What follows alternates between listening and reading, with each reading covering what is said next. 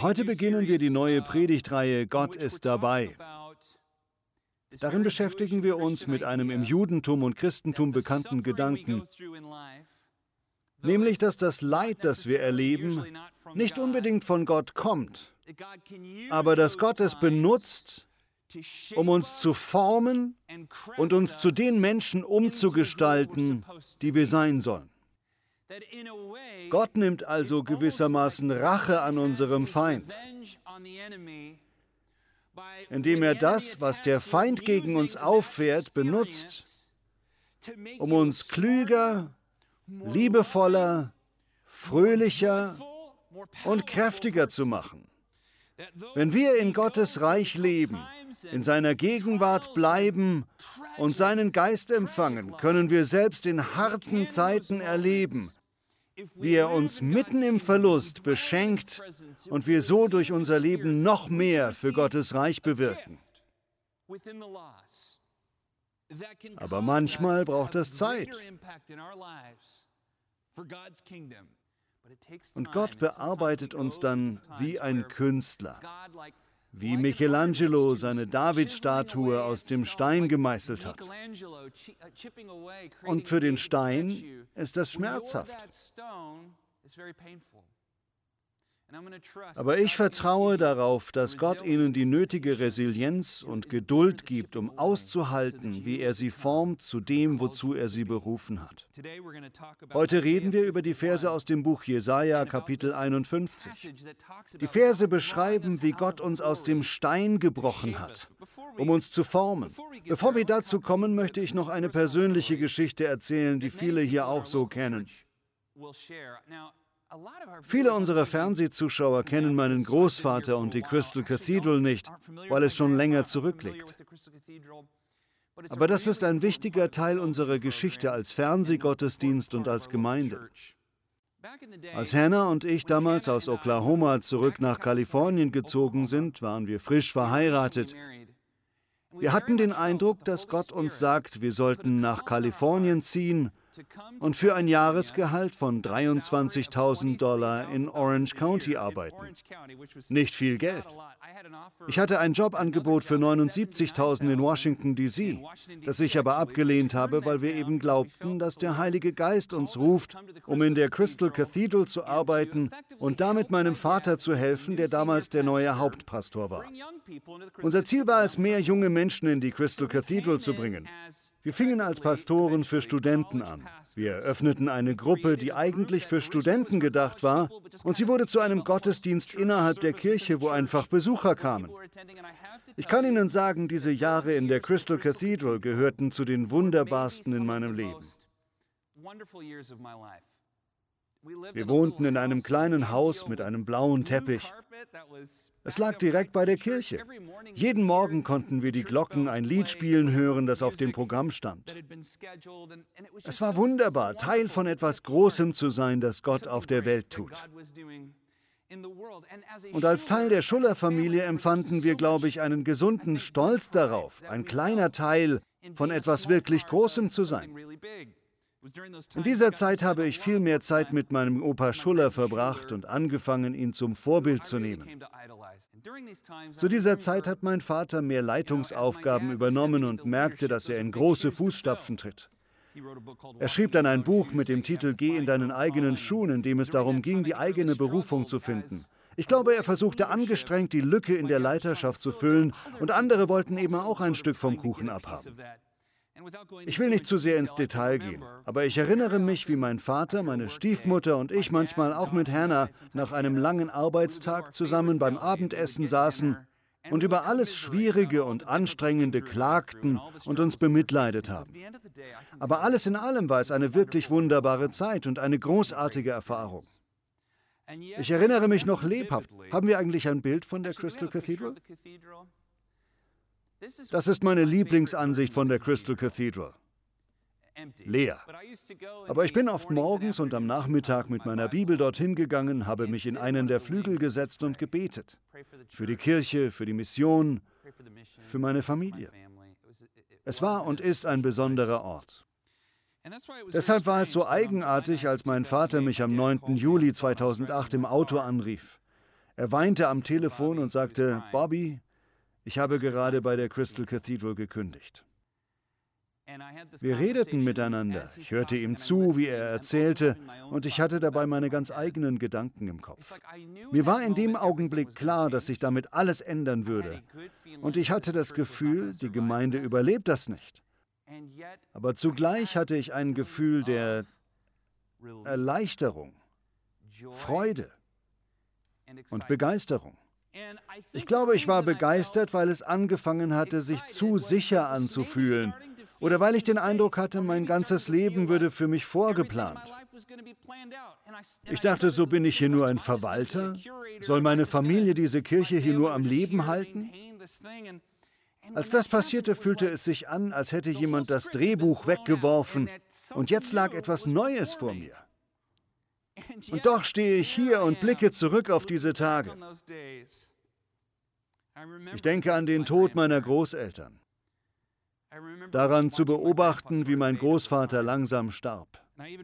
Ich erinnere mich an seine Beerdigung, wo der Sarg zum Grab getragen wurde und dabei spielten sie Träum den unmöglichen Traum aus Der Mann von La Mancha. Das war sein Lieblingslied, Träum den unmöglichen Traum. Als ich das Kind hörte, wie es das Lied sang, fing ich an zu weinen. Seit diesem Tag sieht die Crystal Cathedral für mich, immer wenn ich daran vorbeifahre, aus wie ein riesiger gläserner Grabstein. Für mich wurde die Crystal Cathedral, obwohl sie wunderschön ist,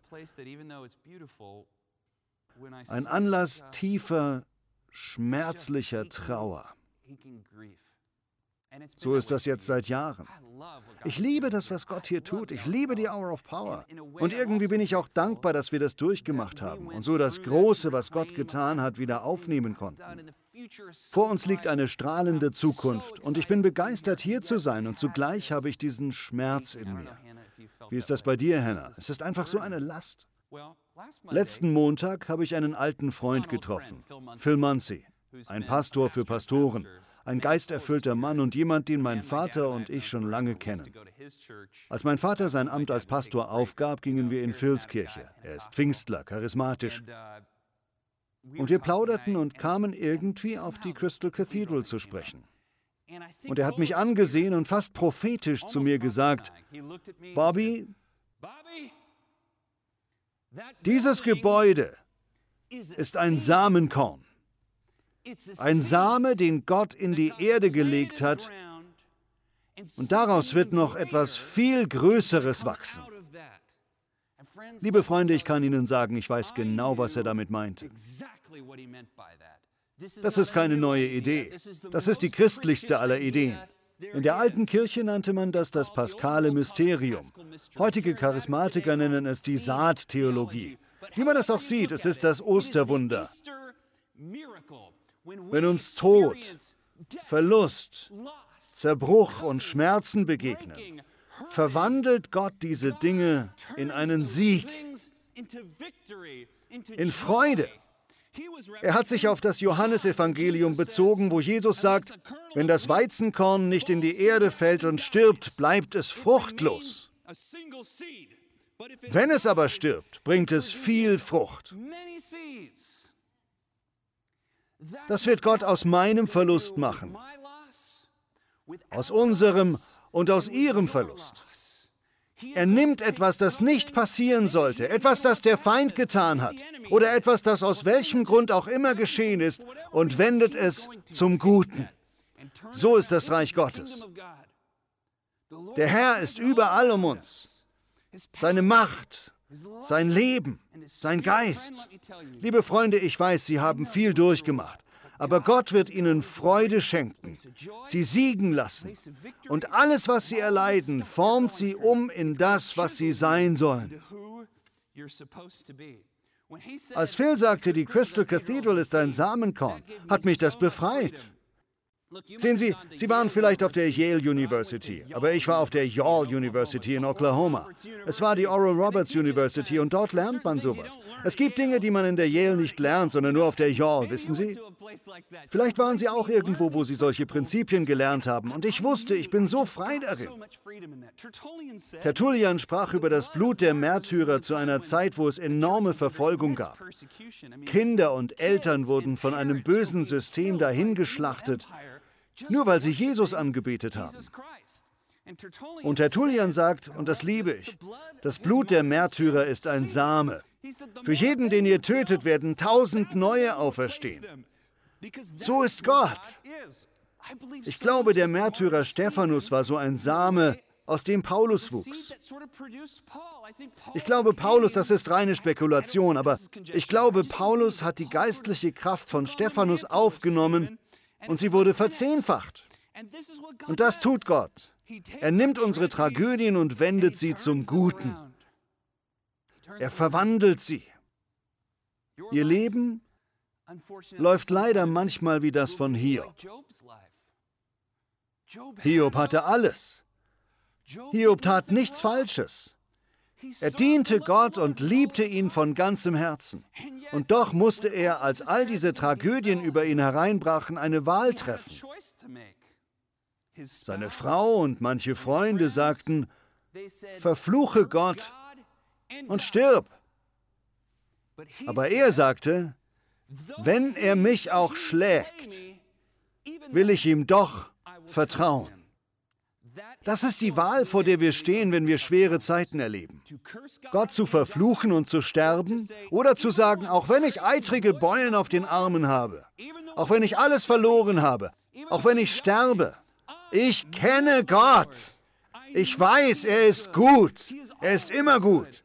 Alles, was er tut, ist gut. Alles, was er für mich will, ist gut. Seine Zukunft für mich ist gut. Ja, wirklich. Ich weiß, wer Gott ist. Vielleicht machen Sie gerade eine schwere Zeit durch. Aber während Sie Schlimmes erleben, während Sie weinen, Sie klagen, manchmal sich selbst bemitleiden, manchmal sind Sie genervt oder depressiv und kommen nicht aus dem Bett, aber Sie werden in all dem sagen, auch wenn er mich schlägt, will ich ihm vertrauen. Gott hat Hiob alles wiedergegeben und noch mehr, und das tut er auch für Sie. Wenn ich mir diese Statue von Hiob ansehe, ich liebe diese Statue, diesen Mann. Dafür habe ich übrigens Modell gesessen. Nein, kleiner Scherz. Dieser Mann wurde aus dem Stein gemeißelt. Meißeln heißt Steinschneiden, schlagen. Von diesem Pa, Pa, Pa, Pa, Pa. Könnte der Stein das fühlen, wäre das schmerzhaft.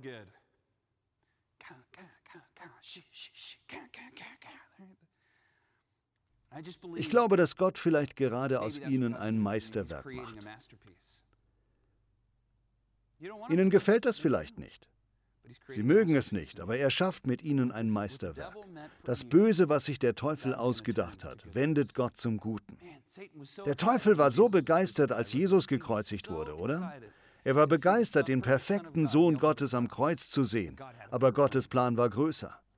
Und er hat einen größeren Plan für sie. Und wenn wir in Jesus geborgen sind, wenn wir mit der Auferstehungskraft rechnen, dann wird jeder Verlust zu einer Saat und das Leid wird zum Meißel. Wissen Sie, das Wort Passion heißt wörtlich Schmerz. Man kann keine Passion für etwas haben, ohne zu leiden. Man kann nicht wirklich an etwas glauben, ohne Mitgefühl für seinen Nächsten, ohne eine Vision davon, wo es hingeht. Liebe Freunde, Passion hat Kraft. Gott wird etwas Großes in ihnen tun. Und denken Sie daran, was würde dieser Mensch für Sie wollen? Was wünschen Sie ihnen? Was wollen Sie? Bleiben Sie dran. Leben Sie für Sie und für Jesus Christus und leben Sie aus, was die anderen Ihnen wünschen. Dass Sie voll Freude sind, voller Kraft, voller Weisheit. Ein Leiter, der hinkt. Leute wollen Anführer, die hinken. Sie wollen niemand Perfektes. Sie wollen Leute wie uns, die manche schweren Zeiten erlebt haben. Ich bin sicher, Sie haben Härteres durchlitten als ich. Gott wird das benutzen, damit Sie andere anleiten können. Jetzt komme ich endlich zu Jesaja 51. Hört alle her, die ihr nach mir, dem Herrn, fragt und meinen Willen tun wollt. Erinnert euch an den Felsen, aus dem ihr herausgemeißelt worden seid, und an den Steinbruch, aus dem ihr gebrochen wurdet. Ja, denkt an euren Vater Abraham und an Sarah, eure Mutter.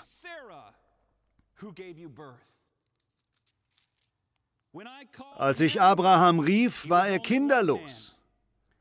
Doch dann habe ich ihn gesegnet und ihm viele Nachkommen geschenkt. Und nun will ich Zion trösten.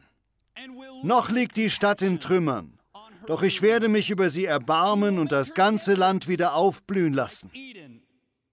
Ich werde diese Wildnis in ein Paradies verwandeln, schön und prächtig wie der Garten Eden. Freudenschreie und lauten Jubel wird man dort hören und Lieder, mit denen die Menschen mir danken. Nehmen Sie diese Verheißung für sich selbst an, dass der Herr Sie sicher trösten wird und sich über Ihre Trümmer erbarmt. Er wird Ihre Wüste wie den Garten Eden machen und die Dürre wie den Garten des Herrn. Sie werden in Freude und Jubel ausbrechen und sie werden singen. Das ist das Wort Gottes an Sie. Glauben Sie es. Es ist wahr. Das wird Gott in Ihnen tun. Er hat es für mich getan. Er tut es auch für Sie. In dieser Stelle heißt es, denkt an Abraham und Sarah, die das alles durchgemacht haben. Und wenn die Bibel Abraham und Sarah erwähnt, sind alle gemeint. Abraham, Isaak, Jakob, Josua, Moses, Josef, David, Salomon. Ja? Ruth, Deborah, Sarah. Erinnert euch daran, was sie erlebt haben. Denkt an ihr Leben. Keines war leicht. Keines davon perfekt. Einer meiner Professoren meinte, sie hätten in moralischer Hinsicht wohl alle bestenfalls eine 2 minus im Zeugnis gehabt. Alle waren unvollkommen, sie machten Fehler, versagten, brachen das Gesetz. Aber letzten Endes waren es Leute, die ihre Augen auf das Reich Gottes gerichtet hatten. Sie liebten Gott und das war das Einzige, das ihnen niemand nehmen konnte. Sie alle liebten den Herrn und sein Wort. Sie vertrauten ihm. Und weil sie ihm vertrauten, rechnete ihnen Gott das als Gerechtigkeit an und segnete sie. Denkt an sie. Jesaja sagt: Denkt an sie, denkt an ihre Geschichte. Erinnert ihr euch, was sie durchgemacht haben? Gott hatte einen größeren Plan für sie und er hat einen größeren Plan für euch. Denkt daran. Dann sagt er weiter, und erinnert euch daran, was Gott in Ägypten getan hat. Ägypten das große Symbol großer Macht. Später dann sagt er, denkt an Rahab. Nicht die Prostituierte Rahab, die Gute, sondern Rahab das Monster. In der Kultur des Nahen Ostens gibt es dieses Symbol von Rahab, einem Seeungeheuer, das besonders für Ägypten steht, aber im biblischen Kontext auch für Satan. Wir erinnern uns, Gott holte dieses kleine Volk, die Hebräer aus Ägypten, dem mächtigsten Staat der Welt. Und indem er das tut, sagt Gott, ich haue Rahab in Stücke und meint damit Ägypten aber auch, dass Satan in Stücke gehauen wird. In Jesaja 51 ist das Kernthema Schneiden, Wegschlagen, Herausbrechen. Und wenn es um die Hochmütigen, die Stolzen und Bösen geht, werden sie nach Jesaja 51 in Stücke gehauen. Sie werden zerstört. Auch wenn sie sich für großartig halten, werden sie ausgelöscht. Aber die Gerechten, Leute wie Sie, die nicht vollkommen sind, werden wie Abraham und Sarah aus dem Steinbruch geholt. Und da kommen sie her. Und wenn ein Stein aus dem Steinbruch geholt wird, sieht er noch nicht aus wie Michelangelos David. Er ist kantig, mit Vielfarben, staubig und dreckig. Und so ist ihr Leben.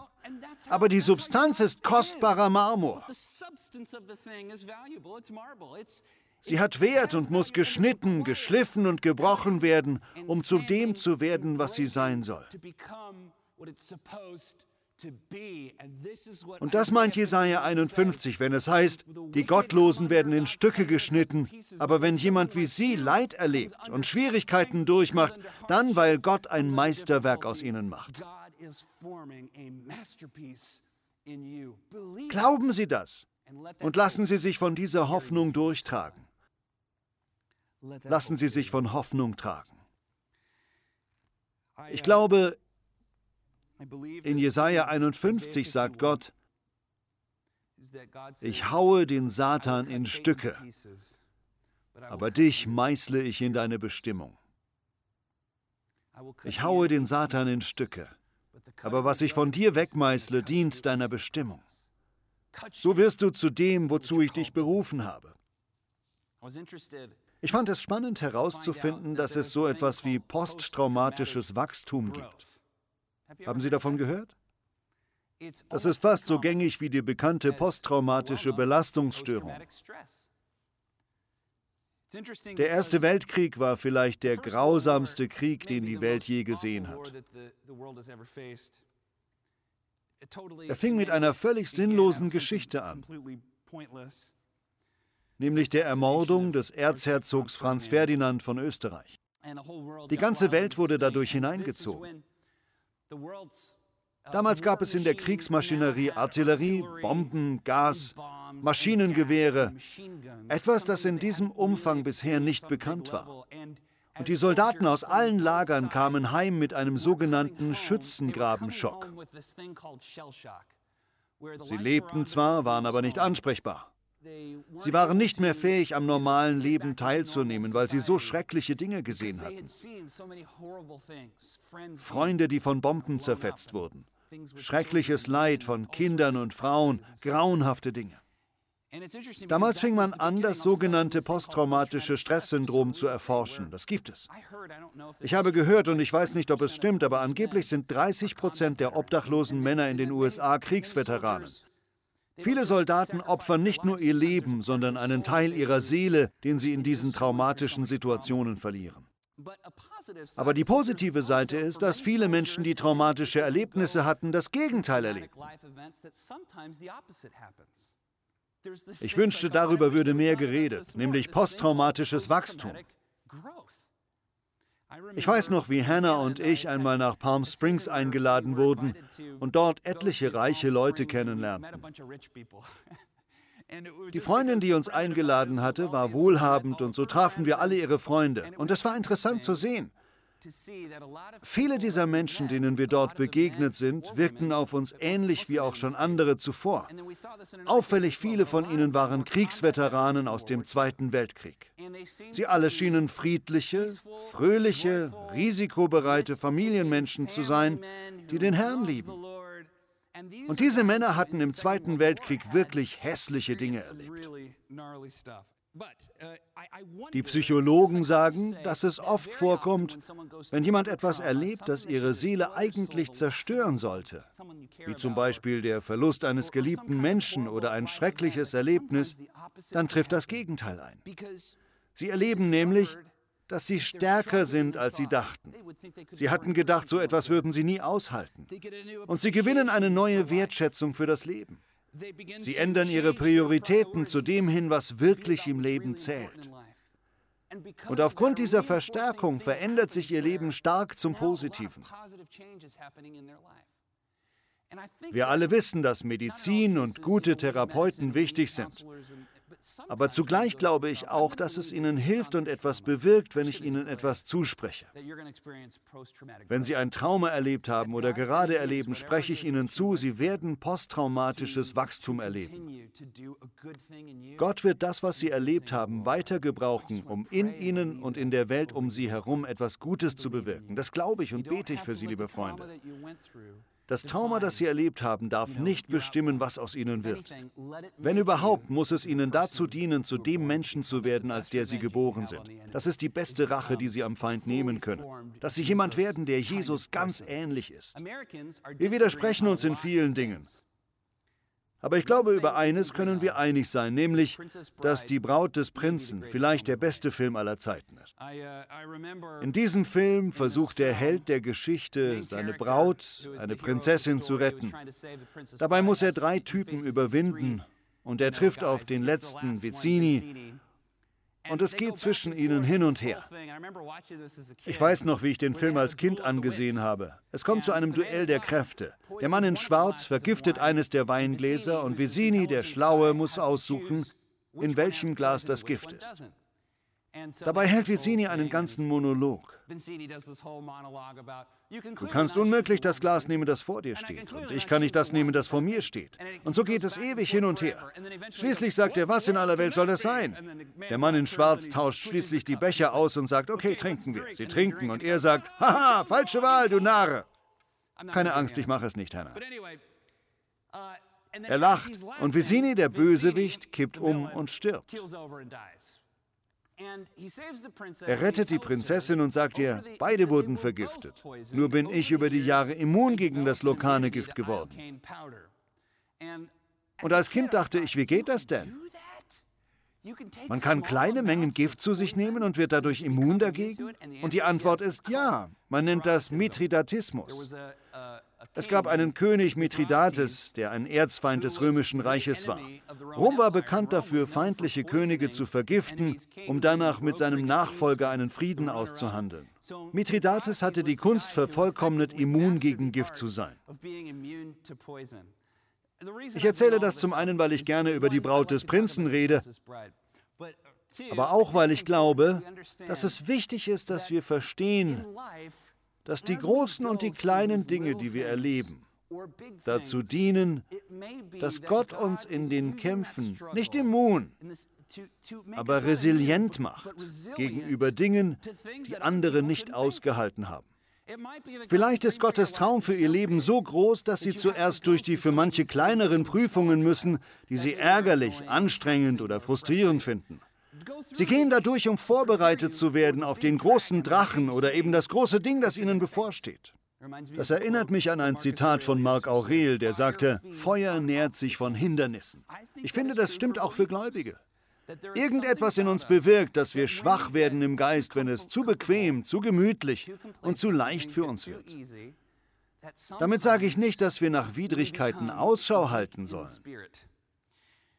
oder nach Schmerz oder Schwierigkeiten. Ich meine, dass wir die stressigen Situationen, die wir erleben, als Gelegenheit wahrnehmen, zu wachsen. Ich bin überzeugt, dass Jesus die Wahrheit gesagt hat, als er meinte, vor euch liegen zwei Wege. Geht ein durch die enge Pforte, denn breit ist der Weg, der zum Verderben führt, und viele gehen darauf. Aber schmal ist der Weg zum Leben und nur wenige finden ihn. Liebe Freunde, Sie werden diesen Weg finden. Vielleicht sind Sie schon drauf. Geben Sie nicht auf, geben Sie nicht auf. Wenden Sie sich nicht von Gott ab. Machen Sie Ihre Hingabe an Gottes Reich fest. Lieben Sie Ihre Nächsten mit ganzem Herzen, mit allem, was Sie sind. Liebe Gott den Herrn von ganzem Herzen, mit ganzer Seele. Wenn du das tust, wirst du leben und wahrhaftig leben. Sie kommen nicht nur in den Himmel, wenn sie sterben, sondern haben schon jetzt ein erfülltes Leben. Das glaube ich für sie.